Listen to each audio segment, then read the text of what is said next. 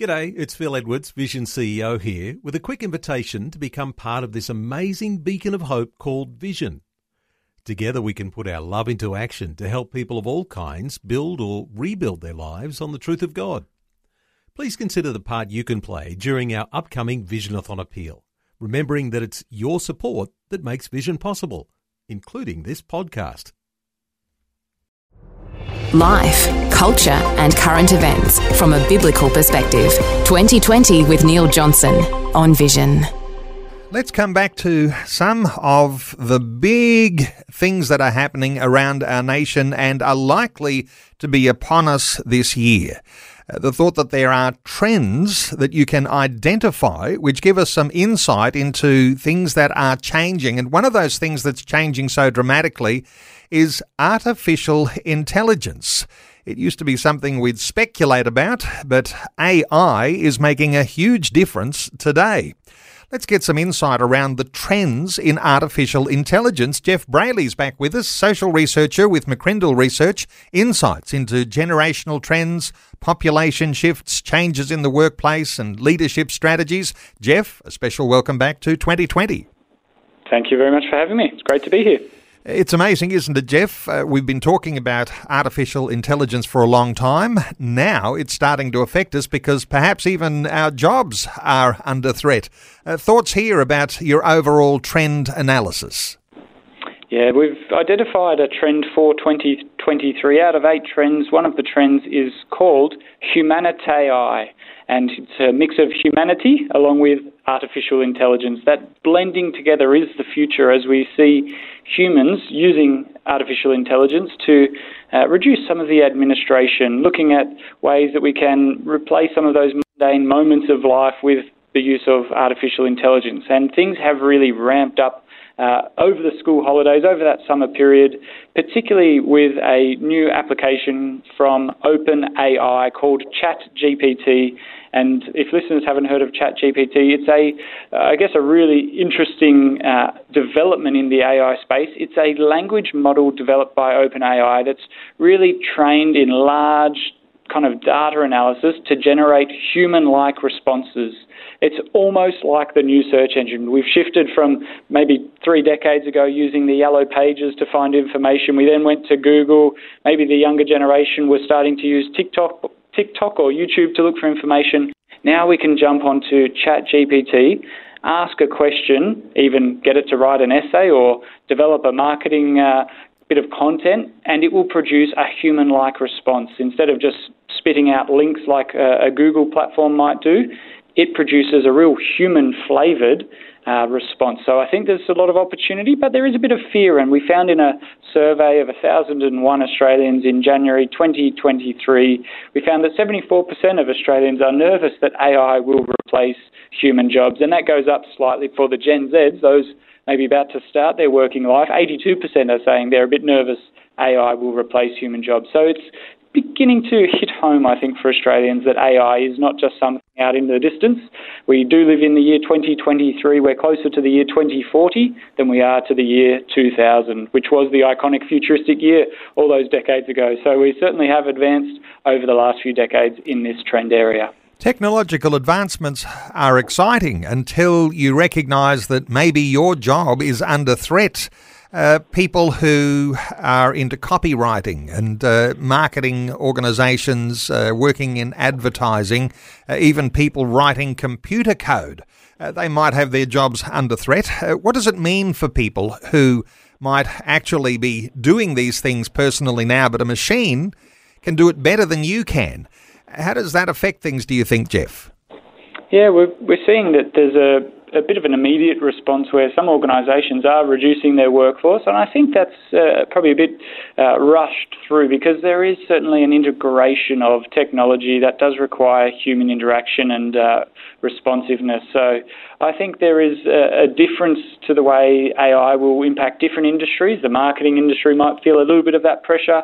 But certainly, even when we surveyed 1,000 Australians, uh, we asked the question do you prefer talking to a human or engaging with an AI chatbot when you're in that sort of customer uh, service or uh, looking on an online website? And 92% of people prefer to talk to a human. Now, it drops slightly for the Gen Zs. 84% would prefer to chat to a human than an AI chatbot. So we still do want human interaction, but we're looking for efficiencies, and that's not a new thing. We've always used technology to find faster, better ways to get things done. So jobs will change, and a remarkable statistic that uh, affects every parent, if you're a parent listening, is that 65% of children entering primary school today will end up working in a job that doesn't yet exist. It's going to be a completely new job. So we really do have a, a changing future of work. It's evolving in front of our eyes, and certainly that will impact the way we parent and teach and train students today for workforce of tomorrow. Speaking of training students for today, isn't this a major concern too for schools and universities because all of a sudden cheating becomes so easy? Any thoughts around trends here in uh, in education? Yeah, absolutely. This does raise questions, I think, for educators, for uh, our Department of Education around what does uh, the role of uh, an AI uh, platform like ChatGPT have when it comes to, for example, teaching? Can it save time for teachers who have been working incredibly hard? And a, a big rec- recognition of that, I think, is important. Could uh, something like OpenAI save time in lesson planning and reducing report writing? Uh, now, as a parent myself, I wonder would I want a report for my children generated from a bot, I think I'd want to know what the actual teacher's opinions were. So we still need that interaction of humanity with AI, and that's why we've identified HumanitAI, as we're calling it, this new trend for 2023. But for students, one of the big questions is, well, what's the role of an assessment? If students can just type in to a platform like this, a request for an essay of 3,000 on how to kill a how the book uh, How to Kill a Mockingbird has shaped uh, society and influenced racial uh, issues, it can generate that in seconds. And so accessing information continues to be the key question here. We're getting better responses through platforms like AI, uh, OpenAI, through ChatGPT. And really it is asking that question what's the role of an assessment? What's the role of a teacher? And what's the role of technology in learning? Because I think that's what we've got to do uh, as a society. We've got to uh, become architects of atmospheres that create learning moments. And that's probably my encouragement to uh, people in the education uh, landscape is to consider what does the future look like. Some schools are adopting it and embracing technology, others are more hesitant or uh, sort of restricting that access to technology. So it's a really key part, I think, for leadership groups to be considering and parents I think it's a great thing to explore with your child. How do you use technology in learning? How do you use technology in work? What are the efficiencies that can be gained or the new information that can be accessed? So, a great area to have those dinner conversations, uh, whether they're happening uh, virtually or via SMS. I'll be uh, interested to hear. No doubt people will be divided. Some will be excited about all of the new possibilities, and others will be fearful about how these things can change. Uh, the thought that somehow or other there needs to be a human oversight to such things.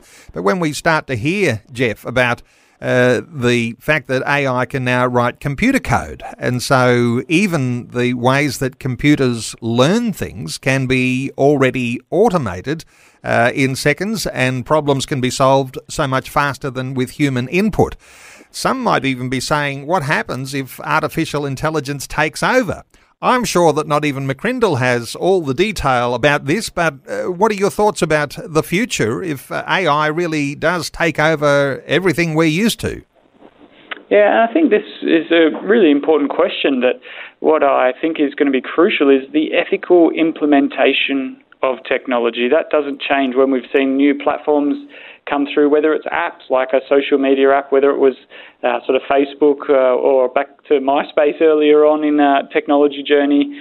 The, the new apps create new discussions, and, and even almost two decades on since Facebook has been launched, there's still ongoing discussions around that policy and ethical implementation.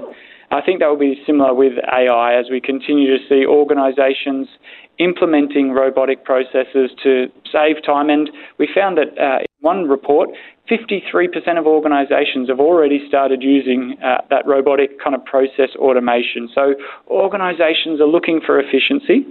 But we need to think as a society, how do we want technology to kind of influence decision making or have uh, maybe there's a, a bias in the in the code if it's being generated uh, now by AI as well. So we've really got to, I think, not just stand back and let technology happen to us. We've got to be intentional in shaping it in a way that's going to serve us and not become our master. We've got to really uh, take a lead in thinking through those ethical challenges, whether that's as a parent or a leader in a business, uh, whether you're a charity leader, really making sure that you understand how technology can serve you and not become the master. And I think in our society, we'll be grateful for time saved, and yet there'll be personal impacts, whether it's slight changes to jobs or if it, if it means being made redundant. It shouldn't be a, a down moment. It should be a back to the drawing board and looking for that new opportunity. I think we need to adjust. Uh, technology will continue to impact society, and we need to be ready to find those new ways forward uh, as workforce changes uh, day after day, year after year, generation after generation. So, not a uh, brand new trend of technology, but a new kind of key rollout of this AI platform through ChatGPT.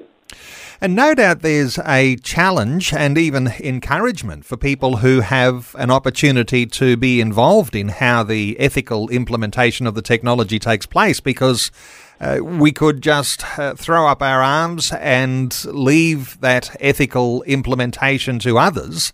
Uh, or you could actually take that responsibility firmly upon your shoulders and say, I've got some values here that I want to introduce just in case there's all sorts of weird or evil values that might want to be implemented in this technology. There's something there, isn't there, for ethically minded people to really double down and be involved in the process, isn't there? That's right, and, and very practical things around whether uh, someone might be writing an article or uh, might be a preacher writing a sermon. A preacher could use ChatGPT to generate a, a sermon. And we did a survey question in our latest study. Do people think it's important for someone to disclose if they've used AI in their writing? And 84% of Australians agreed. And so this transparent use of uh, technology is going to be crucial. But I still think that's going to need policy. It's going to need some wisdom around that. For church leaders, that might mean can staff use ChatGPT in helping write sermons?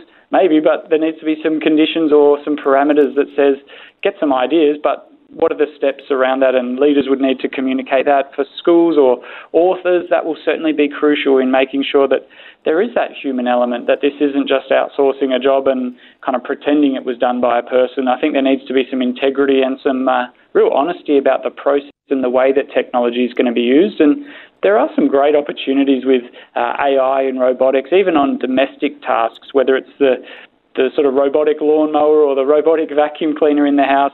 20% of Australians are excited to see how AI is going to save them time on those domestic tasks in the next year. So there are some upsides as well as some sort of those process and policy points that really do affect every single household because there are opportunities to save time and there are some kind of key thought areas that will need some development, and people can certainly kind of raise those issues and then provide those insights and solutions as well to help develop a really conscientious society when it comes to the use of technology. Well, Jeff, what an amazing insight. Uh, what happens when ordinary people sitting in the pews in church can generate better sermons than their pastor? Uh, that really uh, is something there that might be threatening, but it also might be very empowering.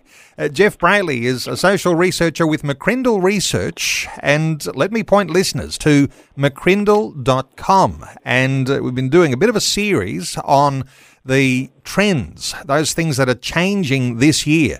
McCrindle.com. You'll be able to download an infographic that gives you an oversight, an overview over the major trends for 2023. Jeff Brailey, thank you so much for your insights once again today on 2020. It's a pleasure. Thank you for having me. Thanks for taking time to listen to this audio on demand from Vision Christian Media. To find out more about us, go to vision.org.au.